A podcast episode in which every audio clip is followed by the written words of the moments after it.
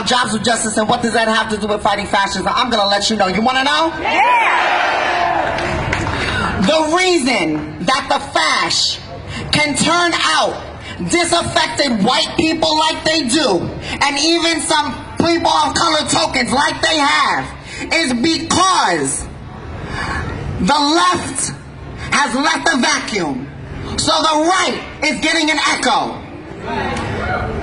These are people who don't have good jobs, that don't have secure futures, that can't depend on the lifestyle that this rotten system used to be able to provide for a select few of them. Because it was never available to somebody like me. In case you didn't know, and I hope you all hear me, and the people who don't like this, I hope you hear it, and I hope you have nightmares about it. I am a black Puerto Rican trans woman.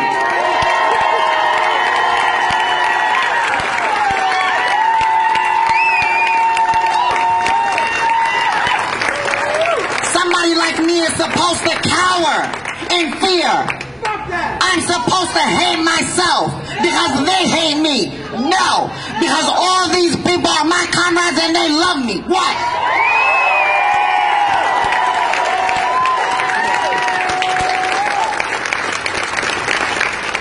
So we know that a lot of the people that are in Patriot Prayer do not consciously identify with fascism and white supremacy. I'm no fool. They use a united front just like we ought to. They are able to trick these people who simply believe in an American dream. And they trick them. They talk about them the way a lot of us on the left will talk about liberals. That they're not really about it. But they'll use them and they call them conservatives behind their back. We know. So as long as they keep getting fooled and they keep turning out in numbers, we're just gonna have to keep coming out.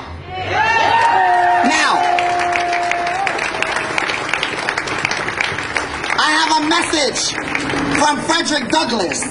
Y'all wanna hear it? Frederick Douglass has something to say. If there is no struggle, there is no progress. Those who profess to favor freedom yet deprecate agitation are people who want crops without plowing up the ground. They want rain without thunder and lightning. They want the ocean without the awful roar of its many waters. Now, for those of you who didn't pick up what I was putting down, I'm going to let you know what Frederick Douglass is telling us from the other side. When our trusted local paper puts out a list telling people what they can do in and around town instead of looking at a fascist future in its face. When our favorite city councilwoman co-signs it and says that people should not engage, I have something to say.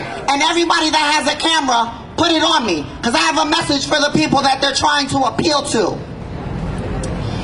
If you are not ready to get into the streets and engage in direct anti-fascist action, well then please check the people who would have everyone believe that a winning strategy for fighting the ascendant right is to stay away. It is not in their nature to walk away when they are not paid attention to. They are not naive. They know how to build power. They know how to organize. And they will bop the liberals over the head that are protecting them today.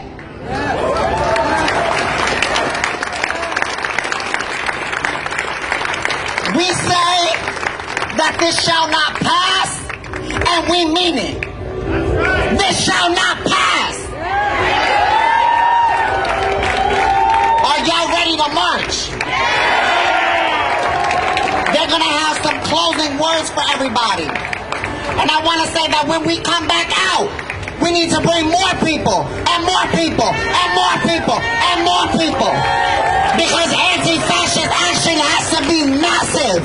So let's make it massive. I love you. I love you. I love you. Let's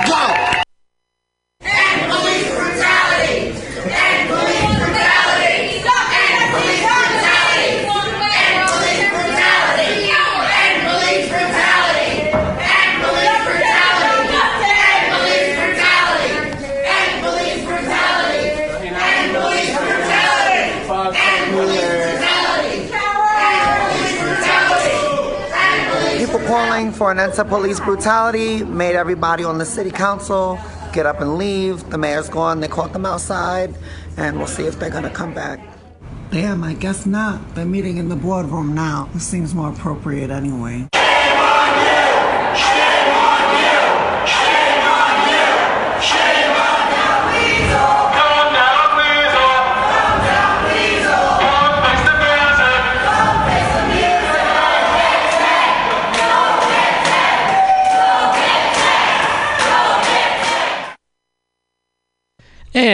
Welcome to the weekly review with Roman. it's Friday, August 10th, 2018. Thank you so much for listening in. We have a new program. Uh, the has barely begun, and I am uh, full of a lot of rage and exhaustion and anger and sadness and disappointment. However, we will be providing some news and actions folks can partake in that are coming up, as well as a review of some things that have happened over this past week. As per usual, people in positions of power acting uh, irresponsibly and causing harm to the greater good. Uh, police officers being. I can't. e- You can interpret that sigh however you would like. There's a lot of rage. So, open up the show. We'll be playing some music from the Sorry to Bother You soundtrack.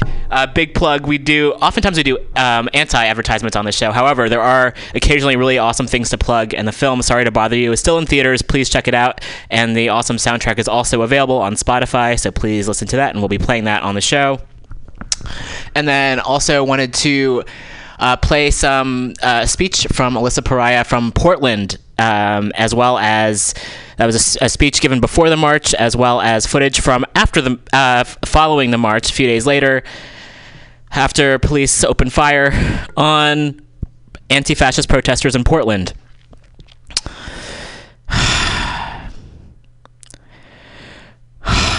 um,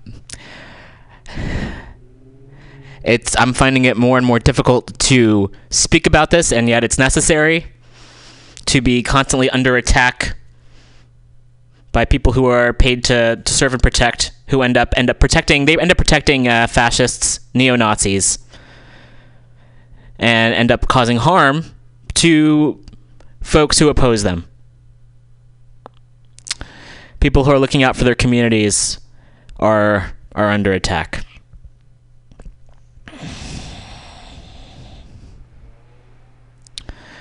There's a lot of footage that's out there. There are articles that are out there. It's um, there's some graphic photos as well, and I constantly am in a position where I want to share what's happening and at the same time not further traumatize or trigger folks. I will provide a trigger warning for this program. but a little bit late to that this morning, this afternoon. However, we'll be talking about what's happening in the world. And for a lot of us, for many people who are aware of what's happening, it is things are very dangerous, and things have been for a long time in this country for many people. And a lot of it hasn't been talked about, and people haven't been believed. And now we're seeing more overtness in this oppression.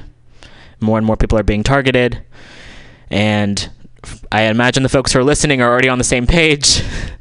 and uh, I guess one thing is to to talk with folks who are not yet there, or to think that things will somehow even out, or somehow think that for folks who believe that uh, these neo Nazis and white supremacists and fascists will somehow just go away. That's that's not how it works, and that's exactly what was spoken about in the speech I opened up the show with.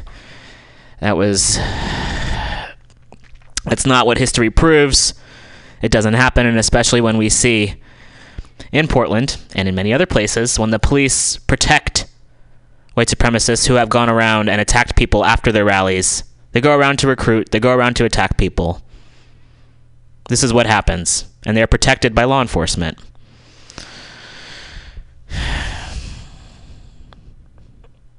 I would love to be wrong about this. I say that quite often. I care a lot less about my ego than I do about being alive. I would rather be alive and have folks I care about be safe and taken care of. However, from what we've seen and what people have experienced, that's that's not the case. People are under attack. And we're seeing an increase in it. And I believe in diversity of tactics, and there are many ways folks can contribute and show up. Especially calling on white folks who are able bodied to, to show up for this. It seems the folks who they think it doesn't affect them. It's if you're silent about this, you're complicit at this point.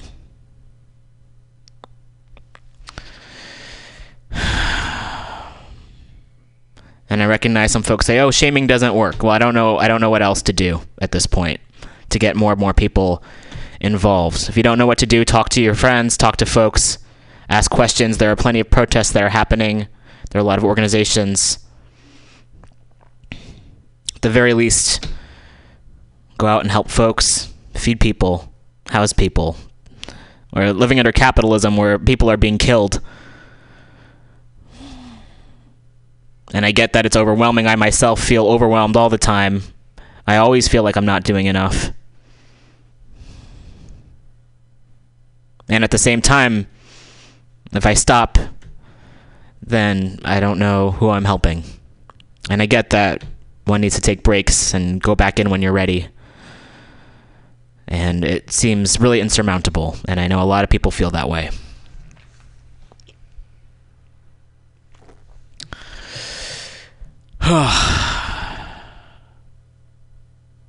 Often on the show, we do like to have positive news stories or things that are moving in the right direction, so there will be some of those stories. Occasionally, there's a victory here and there. Somebody who's says they're looking out for the people and perhaps will gets elected. And I know that not everyone believes in electoral politics, and it's I, I look at voting as harm reduction in a lot of ways.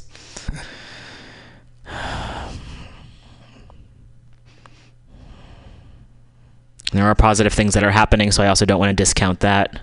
And also hearing from the just the audio that we played earlier, just hearing how many people were out there and how many people showed up and how many people are in support of living in a world where folks don't feel unafraid. Do not feel unafraid. We don't want that. We want folks to not feel afraid to go out.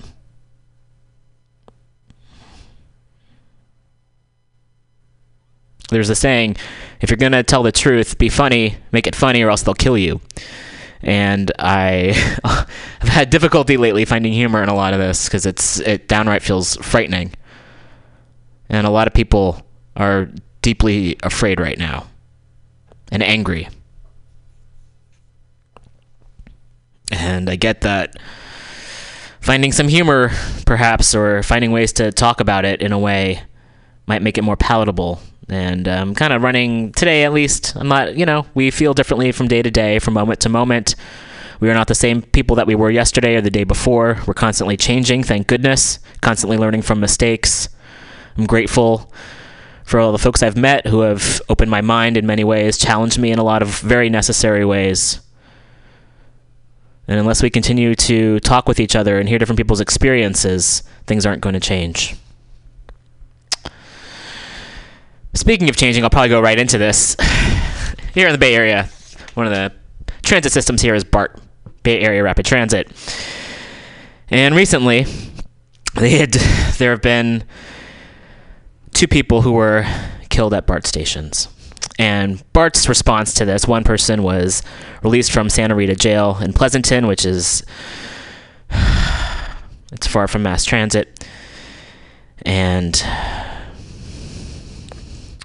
another woman was Nina Wilson was killed by a white supremacist. And BART's response to this, instead of challenging the systems that are in place that harm people, has been to increase that system, increase militarization. And for a lot of us, militar- militarization and surveillance have that opposite effect. It makes people feel more afraid, especially marginalized communities, black and brown folks, trans folks.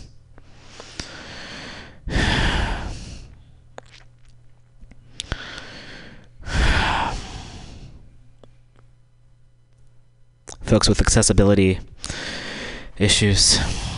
And forgive me on my language, I'm having a rough time today. It's at that point where I feel like we, sh- the fact that we're even still talking about this and having to advocate for what we know works, which is helping people, making sure people have their basic needs met, making sure people are housed and have mental health and food and health care. Meanwhile, people in positions of power look to criminalize the poor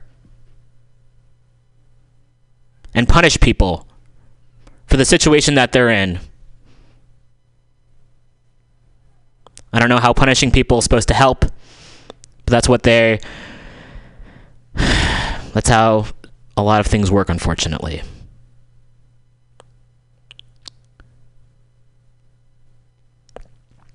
So there was a meeting yesterday at BART, and many people, dozens of people, spoke out against this new measure, which thankfully has been postponed until September. We're in August now, so September's not too far away.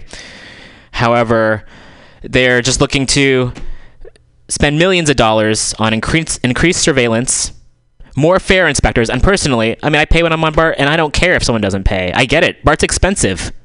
Minimum wage in San Francisco right now is fifteen dollars an hour. Minimum wage in Oakland is twelve fifty.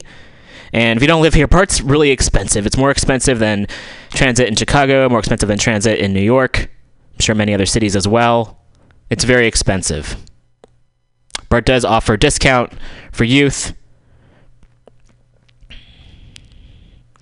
and for other folks as well with various um,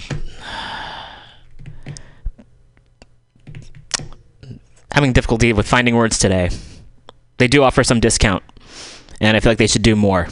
They should do more to do that to ensure that folks can can ride in. As one of the speakers mentioned yesterday it seems like a an obvious thing is that if people can't pay it's not because they're doing it because fuck bart. They're doing it because they can't pay.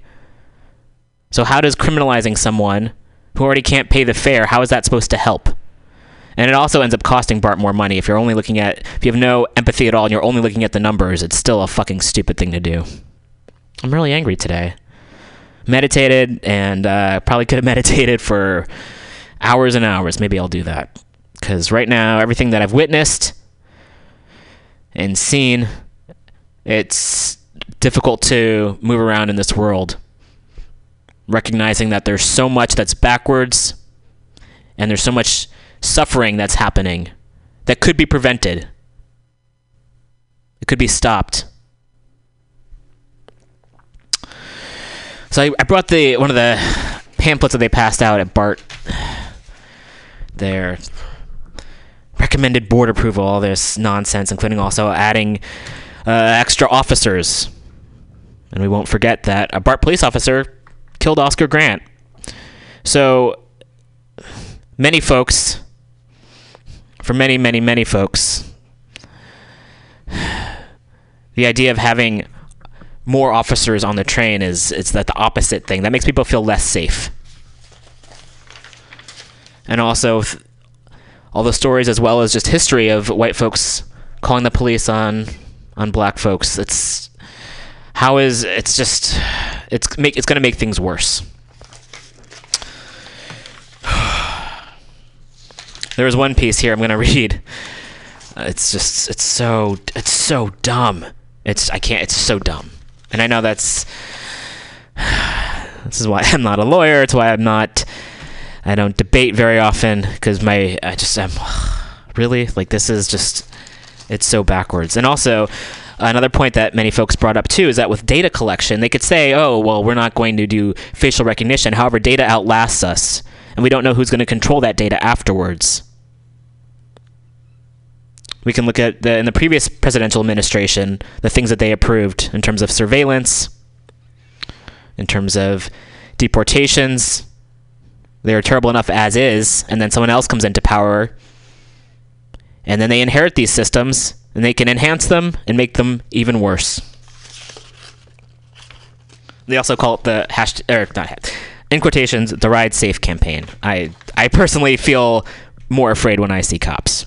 That's me. That's my personal experience, and I know I'm not alone in that.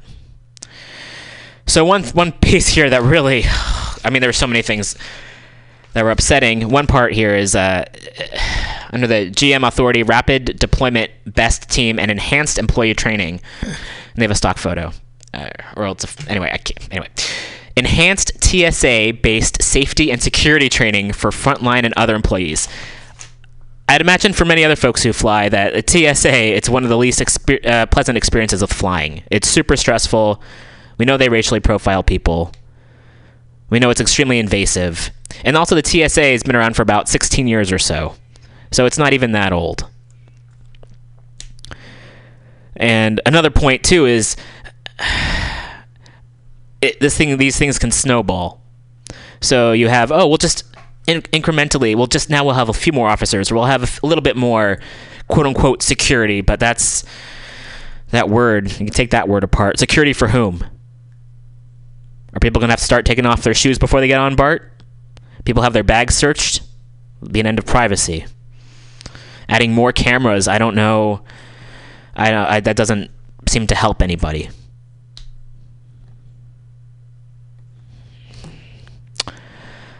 So thankfully, many people spoke out against this measure, and on the BART website, I believe, or BART.gov, uh, you can find it. They recorded they recorded it, so you can hear many people, different organizations, and with different experiences in different fields, speaking out against it. And grateful for that. Also, the meeting was at 9 a.m. on a Thursday, so that's also really limits who has access to go to these meetings and who has access to speak out and who has access to hear about it. I think we only got a message about it. It was uh, days before the meeting itself. So hopefully the folks are in positions of power listen to the people. I'm maybe not going to hold my breath because I'm a little bit of a cynic. And at the same time, one would hope they would actually listen and take into account who these rules would affect.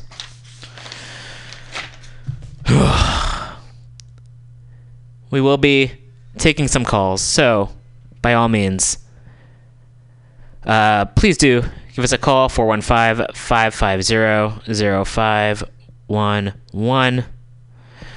Oh, goodness gracious. We're going to play some more music. I'll find some more news stories. Hopefully, I'll find something positive. There are some good things out there, even if you can't hear it in my voice. And we'll be back in a bit.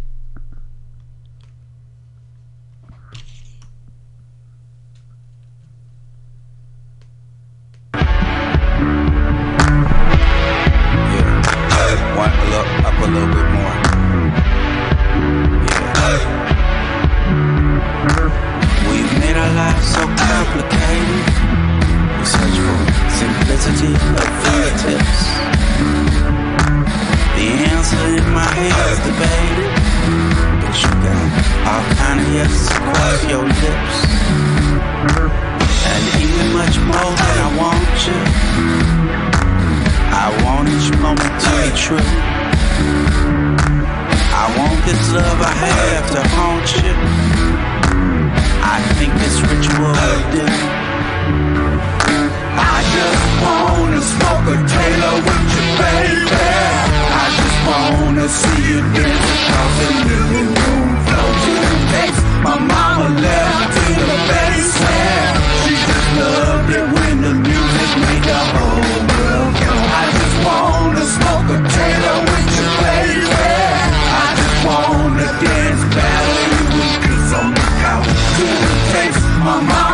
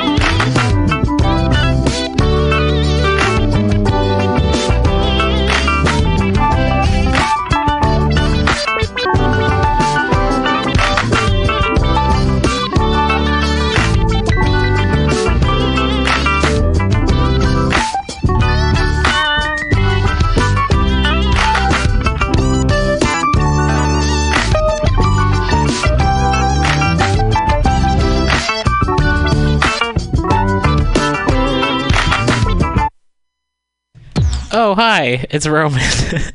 oh, hi there. How's it going? Thanks so much for listening. Listen to Mutiny Radio. There are shows here every day of the week. If you yourself are interested in having a show, and maybe you are, please contact the station director. Go to mutinyradio.fm. You can find the info there. You get two hours a week to do a show.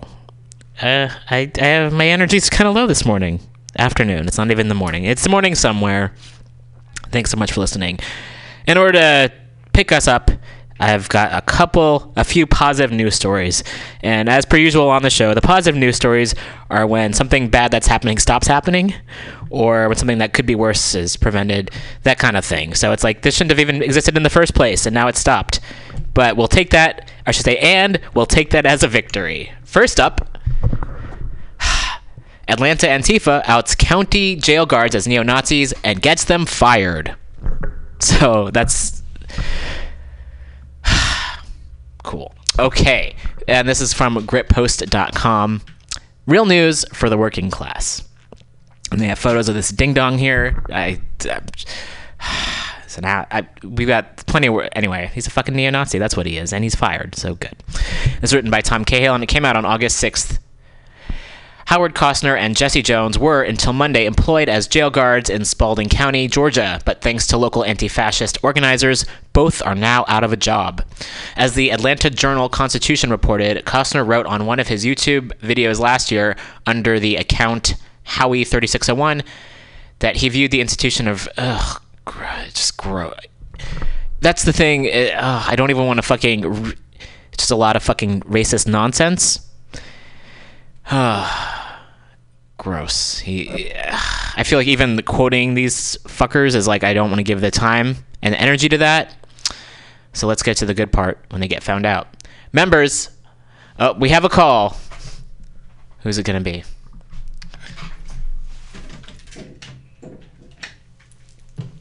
Hello, Mutiny Radio.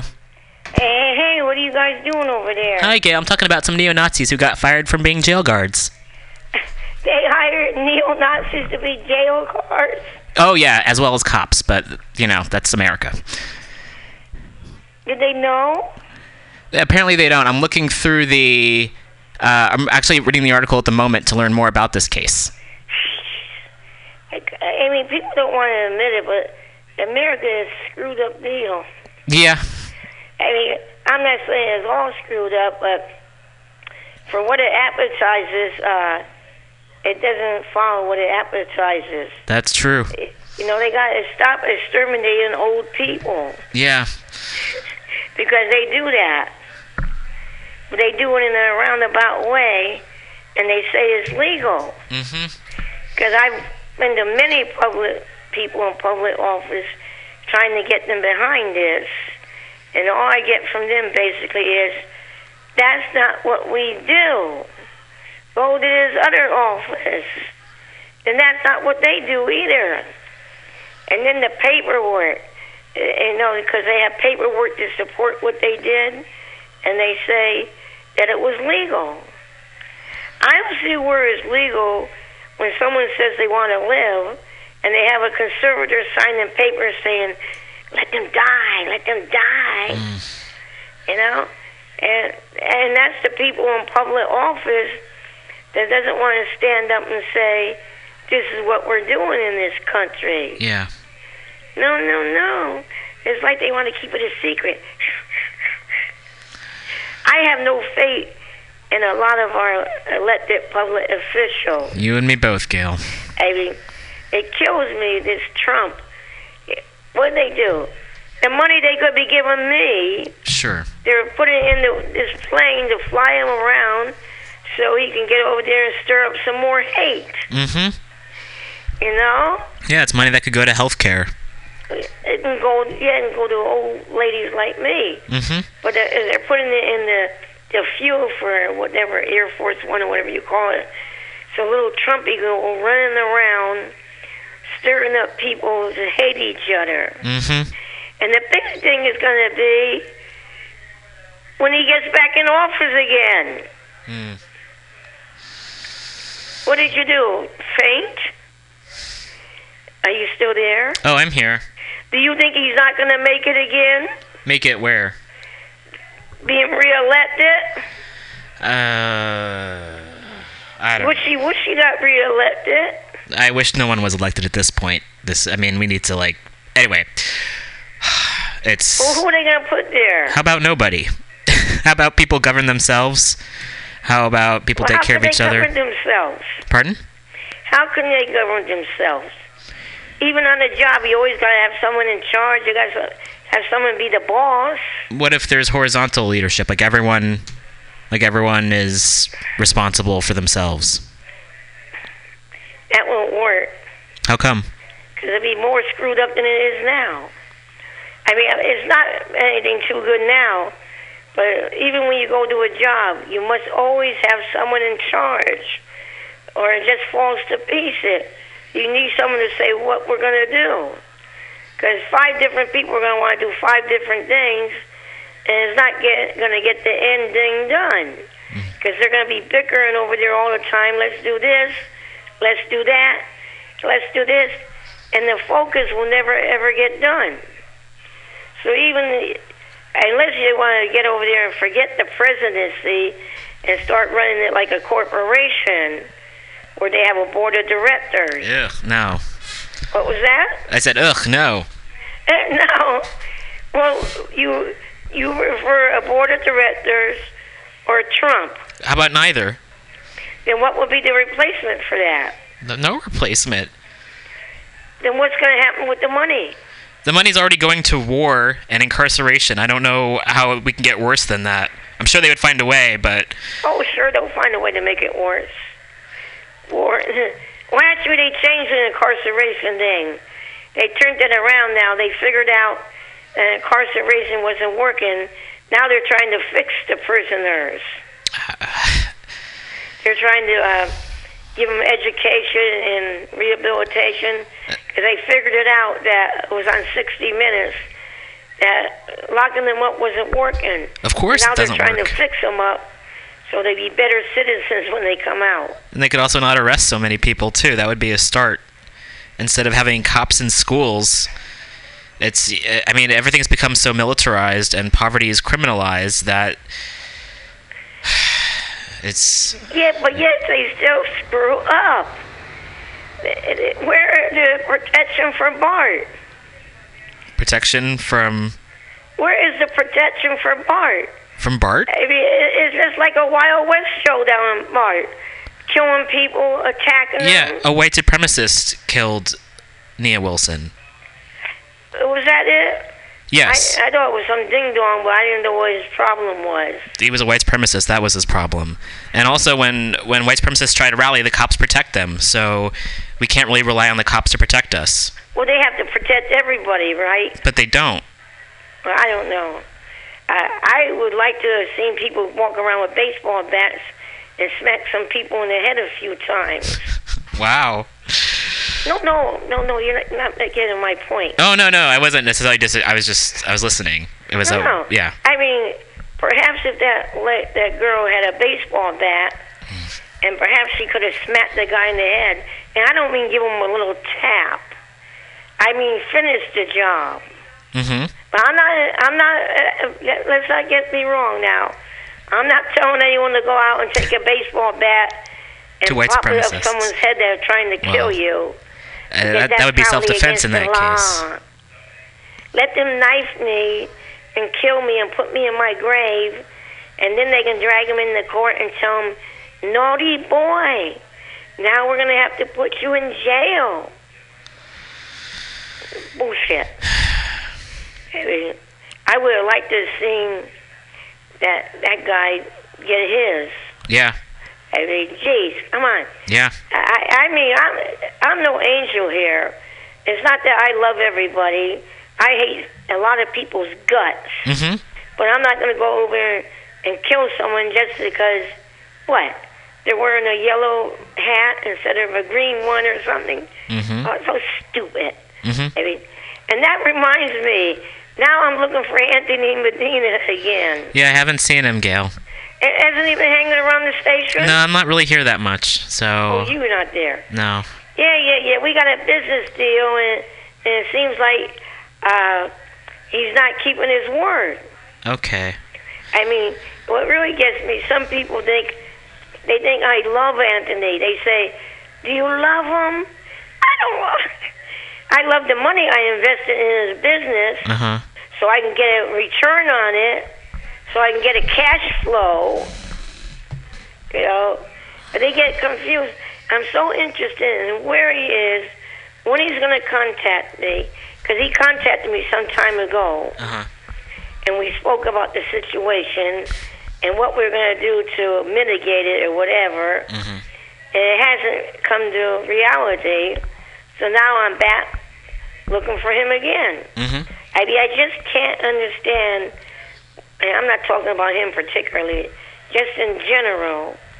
Why will people think they're going to take money in, in, as an investment in their business and not follow through with the repayment? Mhm. You know, I mean, if by some miracle his thing go hits it real big and goes viral and he becomes the darling of the uh, what would you call it, uh, creative set. All it's gonna do, having my problem, is not gonna make him look very good. That he took an investment and didn't keep his word and follow back with the business deal. Mhm. You see, that's that's going to cost him a lot more and a bad image than you know than if he did what he was supposed to do. I mean, I just can't figure out. I don't know if other people is in his ear whispering to him saying, I don't know. I don't know. You know, people always want to get in on it. For all I know, someone's telling him, ah, screw the old lady. What's she going to do about it? Well, what's she going to do about it? She got a big mouth. And if his thing goes big, how is it going to look that he didn't follow through on his word on my investment? Okay. So, nah. So it, it's not going to look good. Okay. So, so what do you do if you don't hang around the station all the time? Try to work for a better world. You're actually trying to work for a better world, huh? Yeah. Now that that's interesting. Do you get any people who are interested in doing that? I know some folks who are who do that. I don't know because uh, I've seen where where different countries, different things, they have nurses or medical volunteers Yeah. just trying to help Right. the injured. Yes. And then they come over and kill them. The radicals or the terrorists just kill them. They're not there to fight. They're just there to try to aid the wounded people. Uh huh. And they just go over and kill these volunteers. Yeah. So I don't know how you're going to get this world working. Well, it's not just me. I mean, I always say now that we should come up with a cult. Uh huh. Uh, I call it the ding dong cult. Okay. You know, well, because well, actually follows true what this country said. Everyone got their own individual rights. Mhm. You know, and I'm not not that I'm a white supremacist by any stretch, but in my opinion, if they want to take off those, have those assy ideas, okay, that's fine with me. But I do not like it when they impose it on someone else and do violence. Well, I mean, those they- ideas are violent. With that, Those ideas are violent. I know, but they just want to send them on themselves and talk what I consider that trash. You know, if it makes them happy, as long as they're not bothering other people. But they are bothering other people by having those Well, ideas and acting like on that. them. I mean, I'm into. I'm always into. Do whatever you like, as long as it doesn't bother someone else. Yeah, same. Except those folks I are mean, you got killing these people. ideas, and for them, it seems like they really think these are good ideas for them. Right. Which I'm not saying nothing against that, but I am Oh, I saying am. when they go out and they start beating people up Which they do. and do those horrible things, then no. And I'm not even, and that goes for religious people too. Yeah. People that are overly religious is going to tell people you got to go by the Bible. Right. You can't have an abortion. We're going to become violent to make you not have an abortion. See, it's just not. It's everyone. Everyone should mind their own goddamn business. That's what it is. Yep. That's All right, why the well- world is such a fucked up mess. Indeed. If people want to impose and- what they feel on other people. Right. On that note, we're gonna get back to the story, but thanks Alright. for. Uh, gonna do it by violent means. Well, anyway, if you see Anthony, tell him I want my money. I'll tell him to get in contact with you if I see Well, him. he got in contact with me some time ago. Okay. it hasn't. It hasn't materialized what he was talking to me. Okay. All Well, right, you gotta go. gotta go. play with the Thanks, Gail. All right, bye. Bye. I'm exhausted. Let's go. Long, let's get back to this story. I'm not gonna quote what these fucking Nazi guards said. Um, however, we will share that his Steam profile. Uh, so just this is Jesse Jones. His Steam profile had a blue line flag on it. And for folks who don't know, it's like the American flag with the blue line as to represent police. And flag for his profile picture, which has a symbol of the quote unquote blue lives. Ugh, I can't even. You know. You know. You. You know what I'm talking about. Gross. Uh, the group was able to identify multiple accounts by both former guards that shared the same screen name on Facebook, Instagram, YouTube, Steam, Reddit, that were all interconnected with one another, and just they're fucking gross. I can't. I'm not even gonna read what these folks are saying. Uh, when contacted by the Journal Constitution about Costner and Jones, Spalding County Sheriff Darrell Dix said the two men had since been fired after Antifa dug up and published their racist posts. Both of these gentlemen are no longer employed by the Spalding County Sheriff's Office. Based on some information that came to light today, Dix told a paper it doesn't fit what we want to represent in the community and what we want to represent as an agency.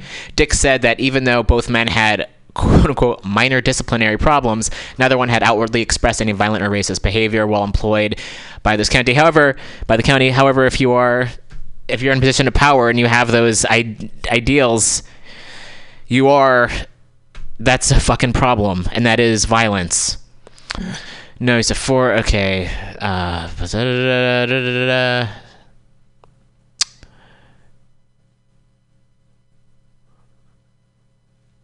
All right. So you can check out the article on Grit Post. There's another one along the same lines. Texas officers fired for membership in the KKK. This is on ABC News. To know a little bit mainstream here. It's from June 20th. Two law enforcement officers in Williamson County, Texas, have been fired after it was discovered they are members of the KKK. County Sheriff John Maspero said there was no evidence that the two men, Deputy David Gay, 48.5, and Sergeant Greg Payne, Palm, 29, had committed any acts of discrimination or failed to perform their duties. Well, I guess also if part of your duty is to oppress people, then I guess that's part of the job. Uh, but said membership in the notorious hate group was sufficient reason to dismiss them. Officials said they found out the two men belonged to the Klan after they approached another officer and asked him to join. Uh, they say they have no complaints. Um, regardless, da, da, da, that's the th- okay. The office, the sheriff's office has no tolerance for discrimination or hatred. I'm guessing unless they're of the poor, which we know that the law discriminates against folks in poverty. Uh, Gay and Palm were suspended Friday, and on Tuesday went before a review board, which voted unanimously to fire them. The sheriff's office said it had not been not found any other officers involved with the Klan. I'm gonna add probably yet. Their firing came on Juneteenth, as the June 19th anniversary of the day that Texas slaves learned they had been freed in 1865 is known, two and a half years after the Emancipation Proclamation. All right, and Michelle Fox and Austin contributed to this report. So, um, also, if, if they to keep this up, there will be far fewer officers. I'm constantly seeing photos of jail guards of cops with neo-Nazi and white supremacist tattoos. We also know that upholding the law, what folks deem as the law, just the statistics of folks who are incarcerated. It's if you're part of the system, you're you're part of the problem. So I have a lot more to say, and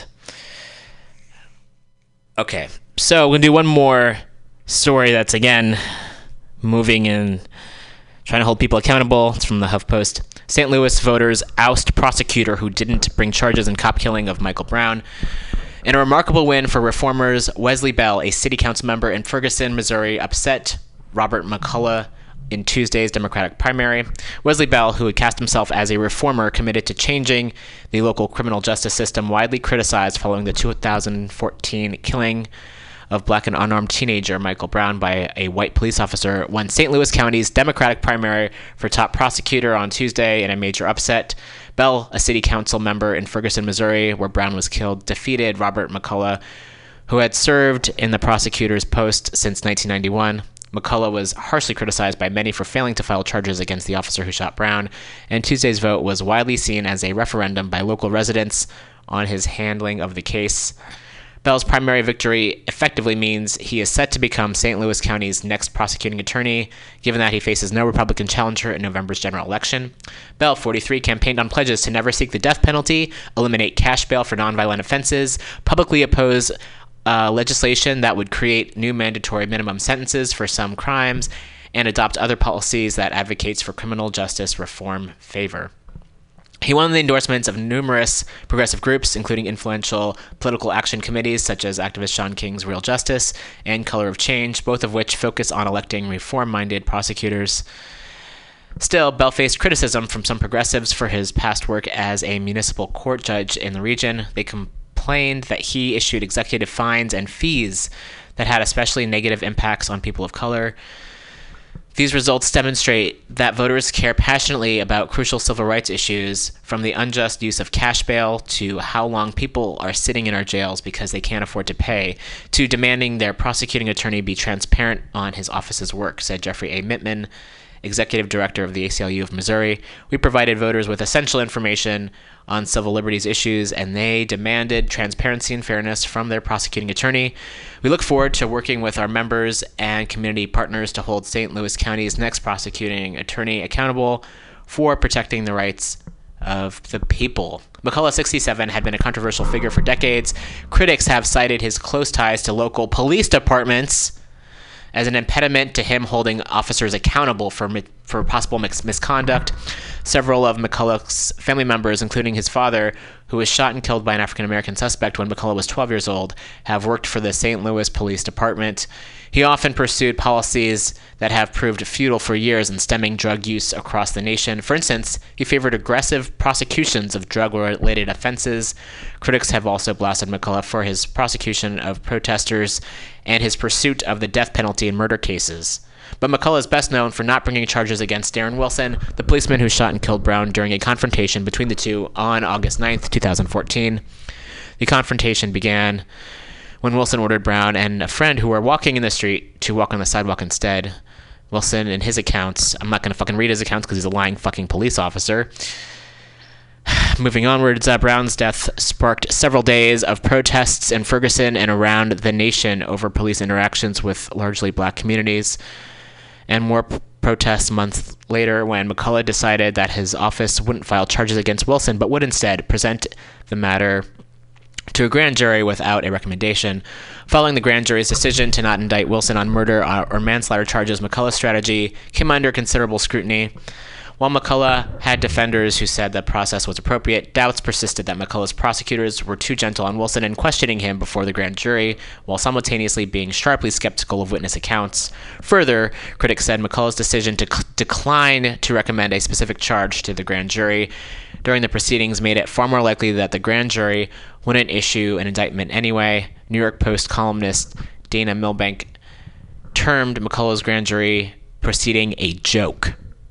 Critics also said McCulloch should have recused himself from the case because of his close ties with police and let a special prosecutor take over. In 2015, a Justice Department investigation concluded that Wilson did not. Ugh, gross. So gross. All right, you can read the rest of the article at Huffington Post. There's just a little bit more that's added there.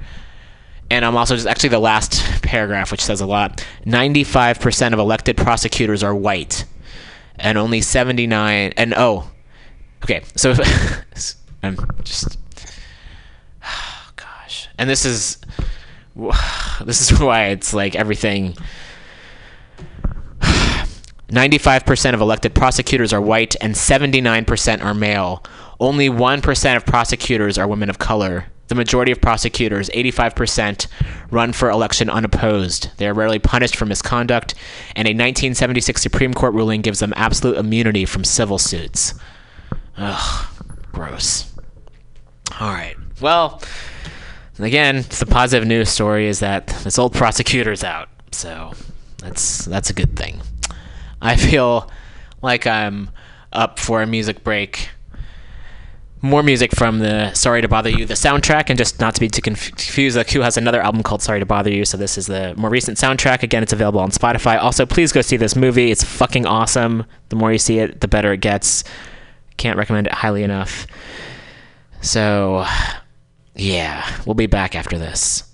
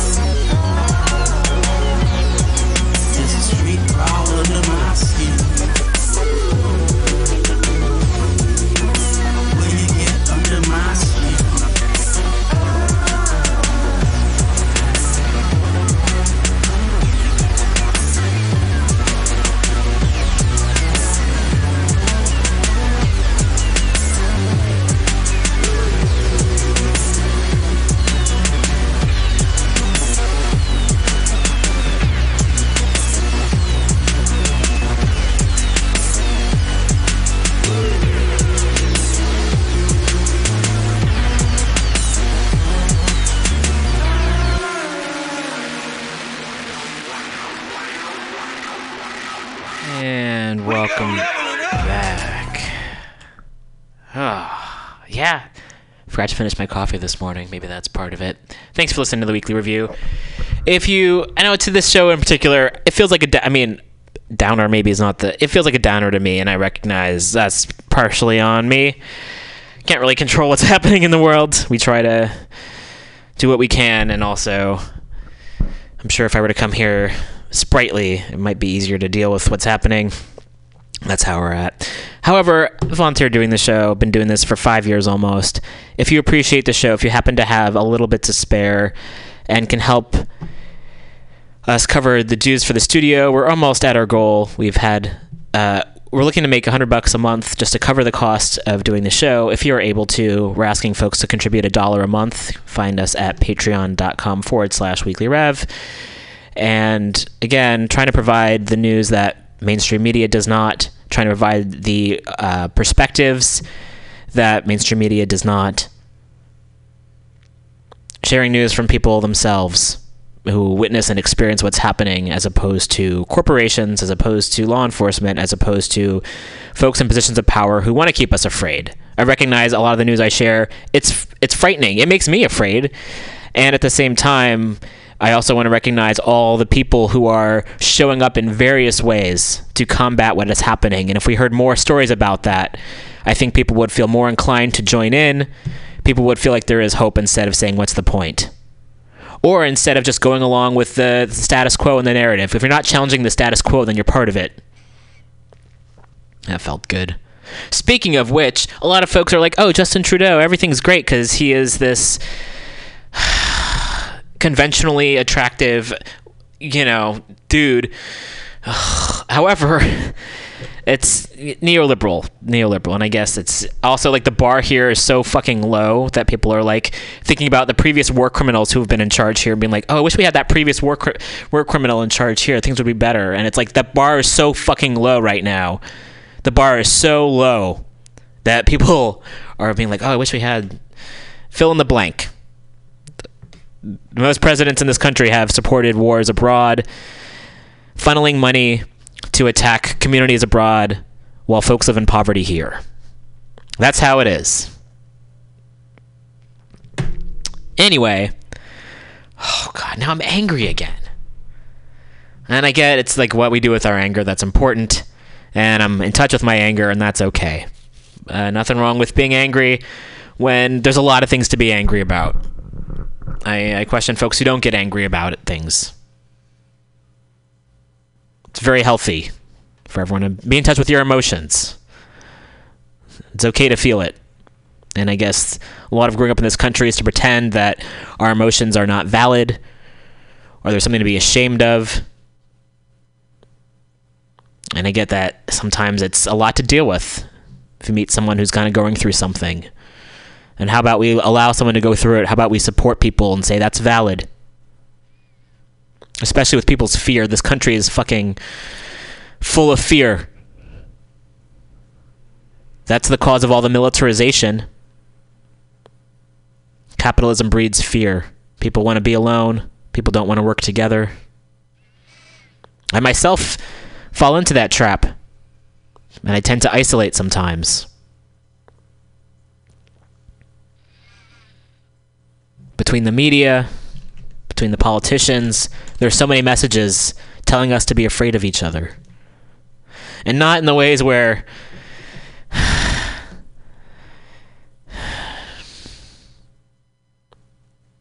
there are legitimate people who to be afraid of. Folks in positions of power, and white supremacists. But there's more of us than there are of them. I mean, if all of us were to actually come together, what would that look like? They, they couldn't handle us. I'm saying that for the listeners as well as for myself. It's easy to I easy to want to hide away. I get it. Oh, but I was going to go talk about Justin Trudeau. And that's another thing. Reminder for folks to punch up. I don't know if any comedians listen to the show anymore. It's not a comedic show. A reminder if you have the stage and you can make jokes, talk about folks with, with more power and privilege than you. That's what it's about. So, Justin Trudeau here. From CBC.ca, Trudeau met with more anti pipeline protesters on his BC long weekend tour. And that's the thing, a lot of the Democrats here are also were in favor of pipelines here, and that's why a lot of folks don't have respect for many the corporate Democrats here. And below it says, I'm standing here by myself saying he's not welcome here, activist says. And this came out on August 6th, 2018. Drum beats and chanting followed Justin Trudeau to Delta, BC on Sunday as anti pipeline protesters attempted to disrupt the Prime Minister's speech at a Liberal Party of Canada community barbecue. Like several other stops on the Prime Minister's long weekend trip to BC, the protesters appeared at a planned appearance by Trudeau with signs and placards denouncing the Trans Mountain Pipeline. I'm just realizing I don't think I provided the link for folks who want to contribute to the show. That's the kind of marketing I do here. Lack of. Patreon.com forward slash weekly rev.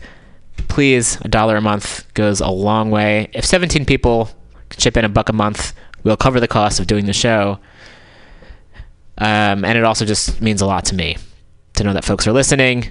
And I know not everyone, I know it's a lot of folks are struggling right now. If you if you're not, if you happen to have an extra dollar a month you can spare, please consider donating to the show. Patreon.com forward slash weekly rev. Thanks. Moving along. Like several other stops on the Prime Minister's long weekend trip to BC, the protesters appeared at a planned protest planned excuse me planned protest at a planned appearance by Trudeau with signs and placards denouncing the Trans Mountain Pipeline. Uh, Slay, uh, Slail Wow Tooth activist William George said he was excited to get access to the event and a chance to voice his opposition to the pipeline directly to the Prime Minister. Most importantly, I'm standing here by myself saying he's not welcome here, and neither is his pipeline, George said after Trudeau's speech concluded. As the Prime Minister reached the midway point of his address to a crowd of hundreds gathered at the Didar Berry Farm, George began to sing and drum. At one point during George's demonstration, a woman from the crowd turned around and screamed, Shut up loudly at George. Thanks, liberals. Thanks. At George's demonstration, as George's demonstration intensified, the Prime Minister spoke loudly through the microphone and asked the crowd to applaud the Indigenous people who had gathered at the farm 25 kilometers south of Vancouver. Earlier in the day, the Prime Minister marched down Robinson Robson, excuse me, Robson Street as a raucous crowd of thousands lined the streets for the annual Pride Parade and spoke at a breakfast in Vancouver's Davie Village hosted by PFLAG Canada. The Prime Minister and Foreign Affairs Minister Chrystia Freeland spoke to reporters briefly before joining the parade and said that though there had been a lot of progress made for the LGBTQ community over the past two years, there still is much to do. It's really important to continue to march in pride. We know that far too many homeless youth are from the LGBT community. We know rates of teenage suicide is four times as much in other communities, and eight times as much where kids don't have supportive parents, said the Prime Minister. Danny Ramadan said was marching with the float ahead of Trudeau and said he was in awe of the prime uh, that the prime minister would walk in the parade at all, let alone with him. Okay, um, I personally feel it's again it's a low bar. And okay, I was looking to read a little bit more about the folks protesting about the pipeline, uh, and you can read more about the article at cbc.ca. So, yeah. That's a thing. Next up, another positive story, and voting is harm reduction. From August 7th, in these times, voters just killed right to work in Missouri, proving labor still has power and under Janus. This is written by Jeff Sure. Hmm. Get this a little bit larger here. Jeff Schuhrke, I'm guessing is how I pronounce the name. After a string of victories across the country in recent years, including this summer's Janus versus AFC, AFSCME Supreme Court ruling, the anti-union right to work movement has met its match in Missouri. In Tuesday's primary election, Missouri voters overwhelmingly rejected Proposition A, a ballot measure that would have made the state the 28th in the nation to adopt a right to work law. Designed to bankrupt organized labor, the deceptively named legislation would have prohibited private sector unions from collecting fair share fees from workers they are legally required to represent. With the defeat of Prop A in Missouri, the U.S. labor movement has passed its first major test since the Janus decision in June, in which the Supreme Court's conservative majority essentially imposed the right to work on the nation's entire public sector. The timing of this is essential. I think everyone wants to write the labor movement's obituary, AFL CIO Secretary Treasurer Liz Shuler recently said. It's going to energize and activate us and show that we fight back. It's going to be a shot heard around the world, AFL CIO President Richard Trumka said last month, anticipating Prop A would lose. It'll make waves in Wisconsin and Philadelphia and Ohio and Washington, D.C., and it will provide a powerful rebuke of the Supreme Court's disgraceful ruling in Janus. Since 2012, more states have passed RTW legislation than any time since the 1950s. Even traditional union strongholds like Michigan and Wisconsin have gone right to work. Meanwhile, House Republicans have introduced a national right to work bill, which 45 has promised to sign.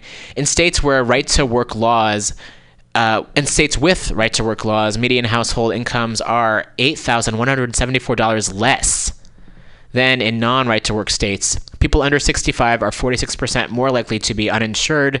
Infant mortality rates are 12% higher, and workplace deaths occur 49% more often. Missouri's right to work legislation is initially signed into law last February. Was initially signed into law last February by the state's disgraced, now former governor Eric Greitens, a Republican backed by the Koch brothers with various dark money groups. Greitens served only 16 months as governor before resigning earlier this year amid a series of scandals and criminal allegations. Greitens' right to work law was supposed to take effect last August, but a coalition of labor groups led by the Missouri AFL CIO gathered 310,567 handwritten petition signatures to block its implementation and force a statewide referendum on the legislation, Prop A. Prop A was originally scheduled for this November's general election, but this spring, the state's Republican lawmakers moved it to the primary, worried that a high union turnout in November would be a boon to Democrats in hotly contested races. Described by Missouri AFL CIO President Mike Lewis as a devious ploy, the change marked the first time a referendum in the state has been moved to a primary election. To defeat Prop A, union members and allies waged an aggressive get out the vote campaign across the state, reaching some 500,000 voters through door to door canvassing and phone banking. They got help from actor and Missouri native John Goodman, who narrated a radio ad declaring that right to work will not give you the right to work. Instead, it gives big business and out of state corporations the right to pay you less than they do now. All told, organized labor raised $15 million for the campaign to stop right to work in Missouri, outspending pro right to work groups nearly 5 to 1. This is not the first time Missouri voters have rejected right to work. In 1978, a similar state ballot initiative was defeated by a 60 to 40 margin, despite early polling suggesting an easy victory for right to work forces. That victory, however, was followed by a precipitous decline in the power of organized labor nationwide from the 1980s to today. Whether or not Tuesday's defeat of Prop A signals a larger shift in labor's fortunes remains to be seen. If nothing else, Missouri voters' rejection of right to work shows that the eulogies for organized labor post Janus are premature. As Trumka says, we've taken their best shot and we're still standing. Cool. That's positive, right? Excellent. I got a really sad story coming up. Ugh. But we'll play some music before then. And you're listening to the weekly review on Mutiny Radio. Thank you so much for listening in. If you would like, if you have any comments, questions, anything to say, please give us a call 415 550 0511. We gon' level it up.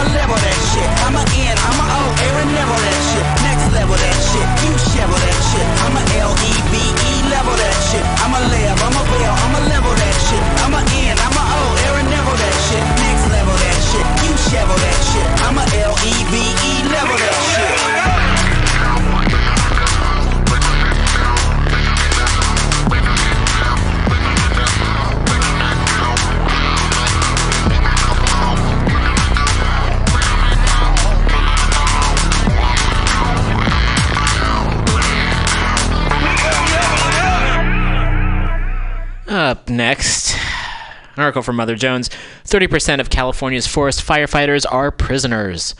About 4,000 inmates battle blazes in the Golden State's woodlands. This was written by Julia Lurie, and it came out on August 14th. Here's a kind of a crazy stat. Between 30 and 40% of California's forest firefighters are state prison in- inmates. The state has become a tinderbox of sorts from a four year drought and roughly 4,000 low level felons. They, I, are they using that word? Uh, are on the front lines. I really wish they would not use that word. Okay. My mistake for speaking before I thought. Okay. People. Oh, goodness. Goodness. Okay. So they are on the front lines of the state's active fires. Here's what's going on. And why are prisoners fighting fires? For years, California's prison system has operated a number of conservation camps in which low, again, they're using that word, uh, so people in the state prison system, they volunteer to do manual labor outside, like clearing brush to prevent forest fires or fighting the fires themselves. A handful of other states have similar programs, but California's program is by far the largest, with luf- roughly 4,000 participants. At its best, the program is a, they say it's a win-win. I, uh, it- they say inmates learn useful skills and spend time outside with normal, with uh, outside the normal confines of prison, and the collaboration with Cal Fire saves the state roughly eighty million dollars a year. It would also save money if folks weren't incarcerated. Okay, again, I wasn't interviewed for this article. Participants make two dollars a day in the program and two dollars an hour when they're on the fire line. That may sound sound paltry. However, for prison standards, I'm also just the language here feels I'm not really into the language they're using in this article. I do want to share the information they're providing. Many prison jobs bring in less than $1 per hour. In addition, for each day they work in the program, the inmates receive a two day reduction from their sentences. And I'm going to just. I don't really appreciate a lot of the language they're using in this story, and perhaps I should have brought up a different one that it's it's just fucked up. Because some other things I've read indicate that it's difficult for folks to even get jobs as this as firefighters after they are released. So it, it's what they're doing is, is slave labor. I could have just said that. Okay, moving along to the next story. Oh, goodness. City's encampment sweeps intensify, even hitting homeless waiting outside Glide Memorial for food. It's from the SF Examiner, written by Joe Fitzgerald Rodriguez on August 9th. How do you know the sweeps of homeless encampments have reached ludicrous new lows? Well, my sad answer for you, dear readers the city just swept a homeless encampment while its residents ate much needed food at a church across the street. And no, this accusation is not just the usual suspects, i.e., the Co- Coalition on Homelessness, which. Um, um, okay, da, da, da, moving along. Okay. This accusation comes straight from Glide Foundation, the church in question, which sits at 330 Ellis Street. Yes, Glide, the beloved church that has citywide respect and admiration from everyday citizens to Mayor London Breed, who has attended Glide services. But on July 31st, far less famous patrons of Glide saw their tents and belongings swept from the sidewalks in front of the church and across the street as some waited for a free meal. Some homeless patrons already had their forks stuffed in their mouths when they heard Public Works and the San Francisco Police Department came a knockin', according to Glide. That crossed a line, said Janet Ector, assistant manager of the harm reduction program at Glide Foundation. She spoke to the city's local homeless coordinating board Monday. In a recording of the meeting I obtained, one could hear the bubbling anger in her voice. We think that the area in front of Glide as a sanctuary, we think of the area of that area in front of Glide as a sanctuary and safe haven for the most vulnerable people in the city, she said. When Public Works rolls up with SUVs and bullhorns and aggressively threatens to to hose those people down if they don't move on, confiscate their property, nudge them with their feet, tell them they might be arrested, this is insanely aggressive and uncalled for. And she added, an intern of hers saw a walker belonging to a homeless senior confiscated and thrown into a public works truck. This echoed an incident that occurred two, years ago when Neil uh, Taylor, a homeless man and talented pianist, uh, his walker was crushed, leaving him to fend with his Parkinson's disease alone. When the city finally determined it owed him money for the incident, they discovered he had died only a week before the decision. It seems the city has yet to learn the lesson Taylor taught them. Ector's voice was firm as she asserted, It's a safe haven for people. I've witnessed this myself from my office. Sam Dodge, homelessness coordinator with Public Works, said these are very serious allegations and that he would look into them. Dodge said officials and city staffers worked for weeks on an encampment resolution. Here's a resolution. How about you give people fucking homes? I it's, it's so fucking backwards. They are stealing from people. They're stealing their homes instead of giving people homes. I can't. Oh gosh. Okay. Okay. You can check out the rest of the article. There's only a few more sentences there at the Examiner, San Francisco Examiner. Something, uh, gosh, today it's just one of those days. There's also a few things that happened I'm not going to speak about just yet for a variety of reasons, but there's a lot of things I'm super angry about that I will not be uh, voicing my, uh, just wanting to be careful here with what we share on the air.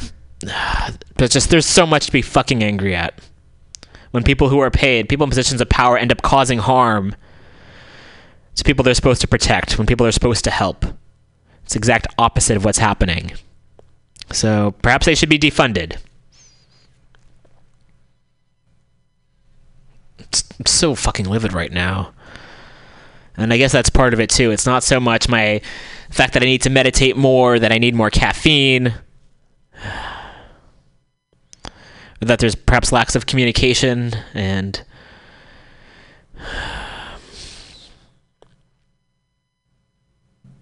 just coming in with a lot of a lot of anger today. A lot of anger. And I'd imagine a lot of folks listening have some of that same anger.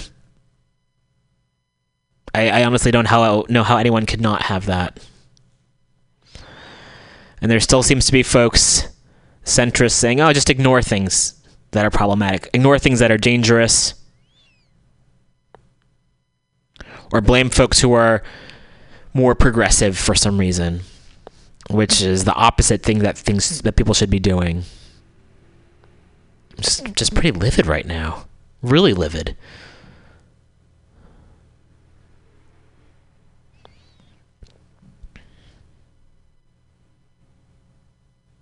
There is collective rage out there. I know that. I know that I'm not alone in my rage. I know that. But every week it's story after story, as well as things I've experienced firsthand.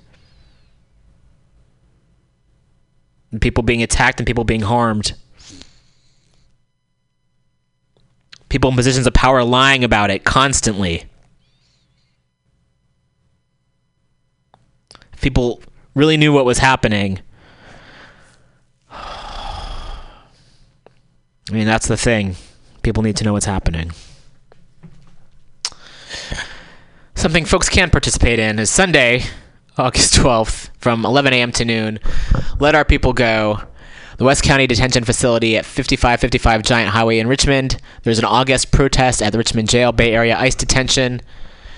Folks can check it out. There's an there's an invite on excuse me on Facebook. I'm going to share it right now on our weekly review webpage. I know Facebook's fucking horrible. I mean, a lot of these social media platforms are run by cis white men who want to defend other cis white men, and that's it. And as far as the uh, the censorship goes, activists have had their accounts deleted. People have been blocked for years. There's censorship against folks who speak the truth. Oh gosh, I'm so angry today. I'm really, really angry. All right, I'm going to share this right now, though. So, in the meantime, until there's other platforms we can use, I'll be. That's how I'm connected to a lot of folks. Check out our page. I also share a lot of news articles, some of which I go over on the show. You can follow it. If you go to facebook.com forward slash weekly rev, I've just shared this event. Again, it's happening August 12th, Sunday, 11 a.m. to 12 p.m. at the West County Detention Facility. And again, I do like to provide ways folks can show up. Do you all feel like something, some of a positive story I do? Gay Native American wins Democratic primary in Deep Red, Kansas. Sharice Davids won the crowded Democratic primary in Kansas's third congressional district, and now she has a chance to make political history. There's an article by Megan Sullivan. You can check it out. It's on NBC News. I know NBC. Ugh, gross. I know it's it's mainstream media.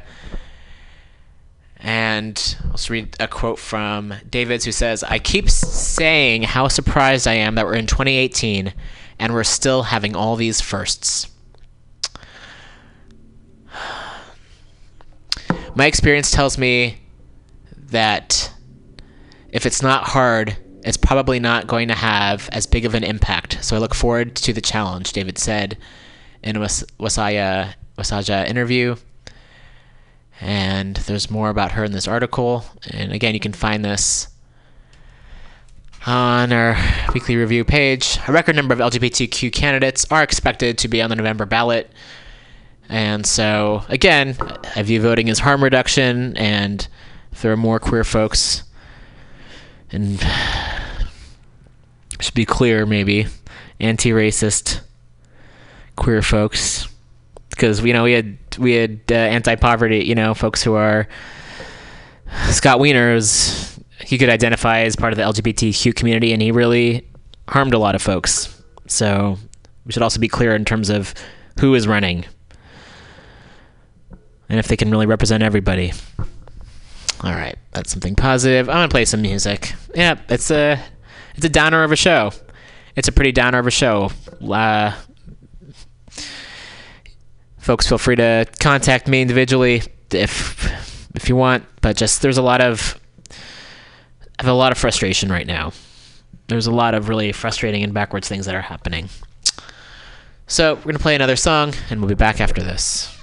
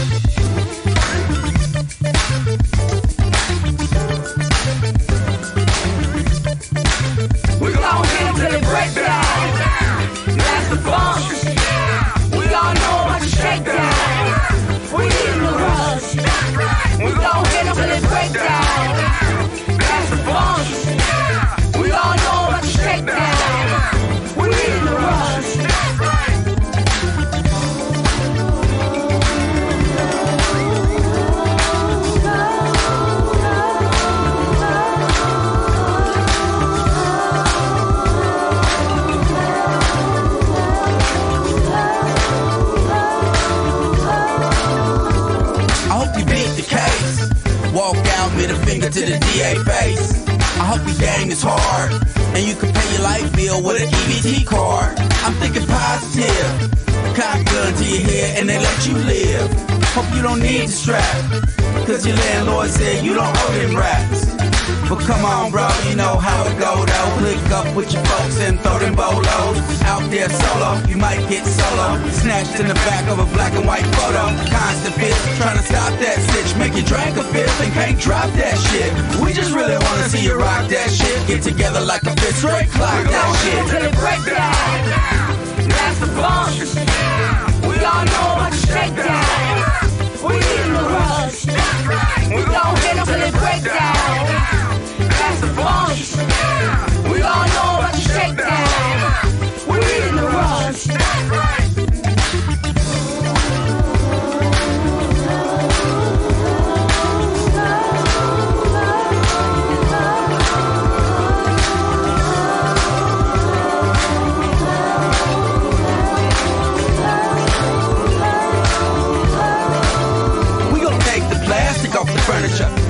Blown head gasket to the curvature. Asterisk, they murder us. We faster and we further us. Let's blast them in the vertebra. Have you ever heard of a motherfucker that could give less in a fuck? By saying that for freedom we gon' have to go bug. Squeezing through the cracks, you finna get stuck. Fuck the FBI, SWAT, and they big black Gon' hit 'em truck. till it break down. That's the bump. We all know about the shakedown. We in the rush. We gon' hit 'em till it break down. That's the bump. About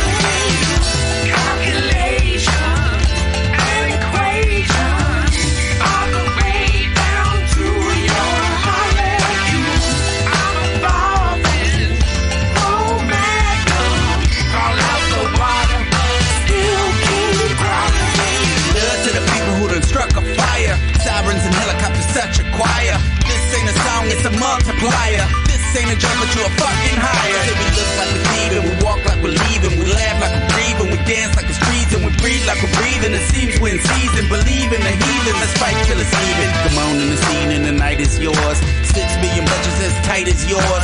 Land of the free but can't quite afford. Stars in the sky, but the light is yours. I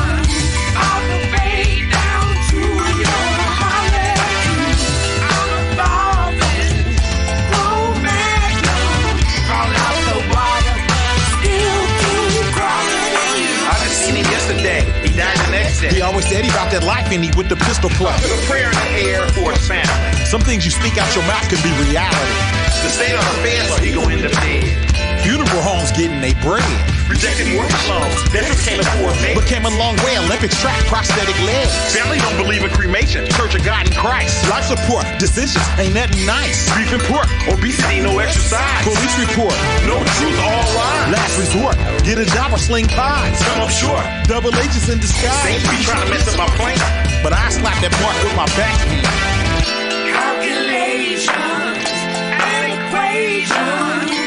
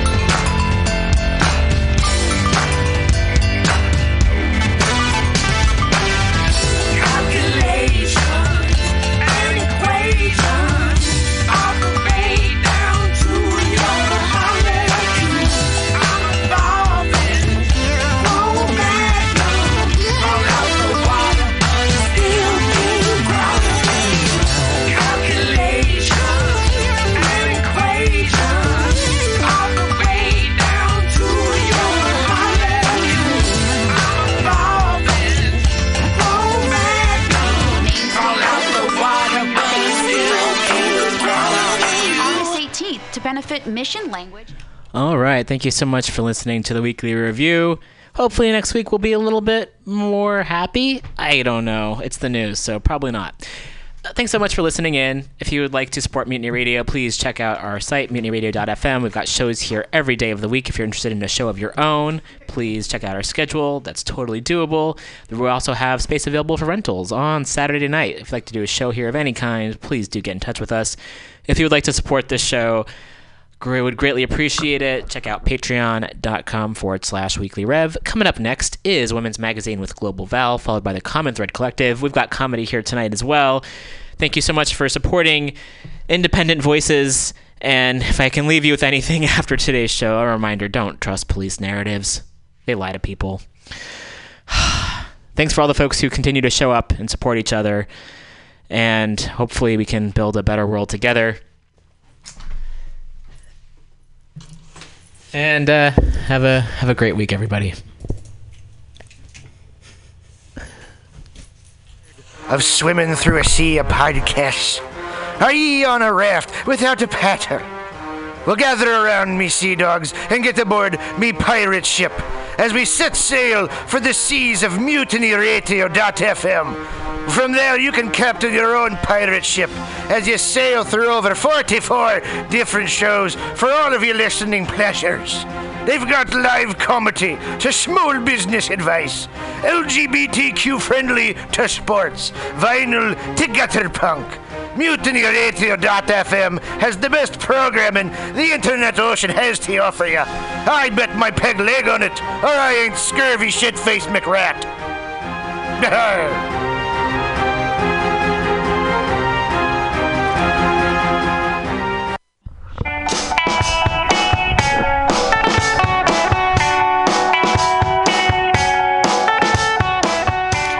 summertime and we're ready to groove in the mission for the sixth annual Noise Pop Block Party. It's free Saturday, August 18th from noon to 6 p.m. with bands Empress of, Jeff Rosenstock, The Marias, The Shees, Small Crush, The Total Bettys, and more.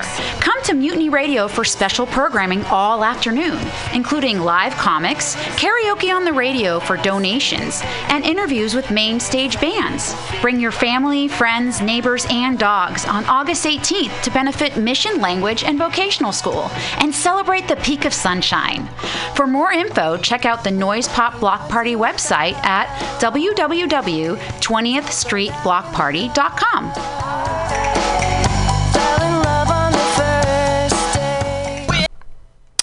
Hey, Mutineers Stolowitz here. Have you ever listened to Labor and Love on Saturday mornings, 10 to noon, with Bill Morgan? It's a really excellent show, one of my favorites here at the station. And it's all about service. It might be the devil, it might be the Lord, but we gotta serve somebody. And Bill understands the virtue of service as the heart and soul of the labor movement better than a lot of people I know. And it's one of the reasons I love to listen to him. He breaks down socialism, democracy, protest history, workers' news, and the power of unions. Along with that, he serves up an excellent mix of jazz, Latin, gospel, hip hop, and traditional folk ballads. Great stuff. Check it out. Labor and Love is every Saturday, 10 a.m. to 12 p.m. Serve somebody.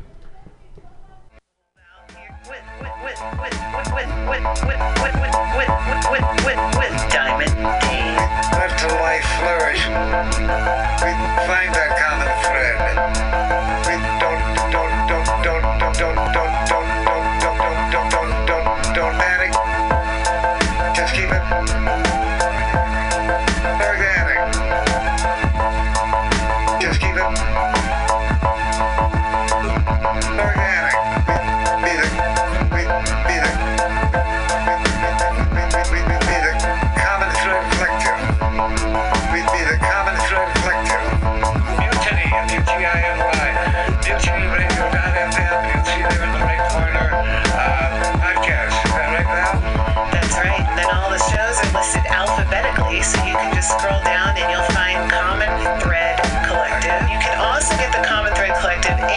Magazine for free on iTunes. Unfortunately, the only weird part is because there's so many comedy shows at this station, we're actually under the free comedy section.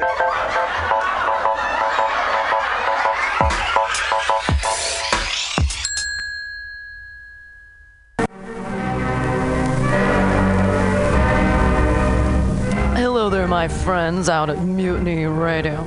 Chester Cashcock here, giving you my love and regards as well as Moofy's over there. And you know, anytime I go swimming in my vault of rare coins and piles and piles of filthy cash, I can't help but listen to Bamtastic's Comedy Clubhouse every Friday from 8 to 10.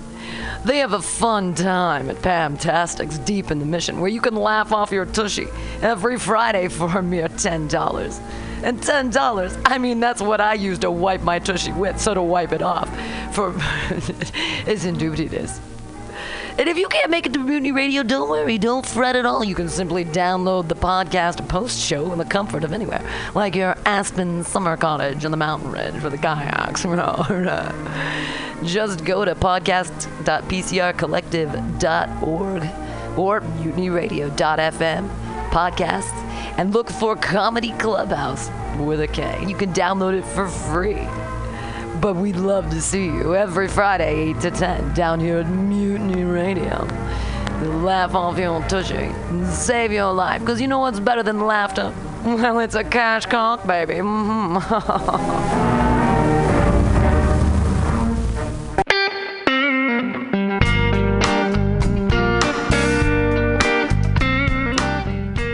guys, how's it going? Pretty great, I'm sure. Um, we have a little announcement for you. A PSA of sorts. Yes. Uh, listen to Cowards every 10 a.m. to 11 on Mutiny Radio. On Fridays. Yay! For some sweet, scared storytelling. Please do it. We need you.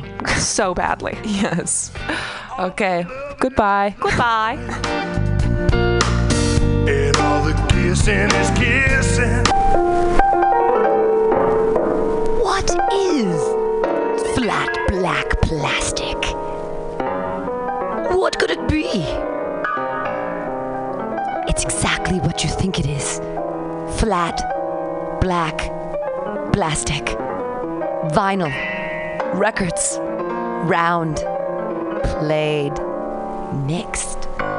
All for you every Saturday from noon to 2 by Scotto Walker. Amazing artist, music DJ, vinyl enthusiast. That is flat black plastic.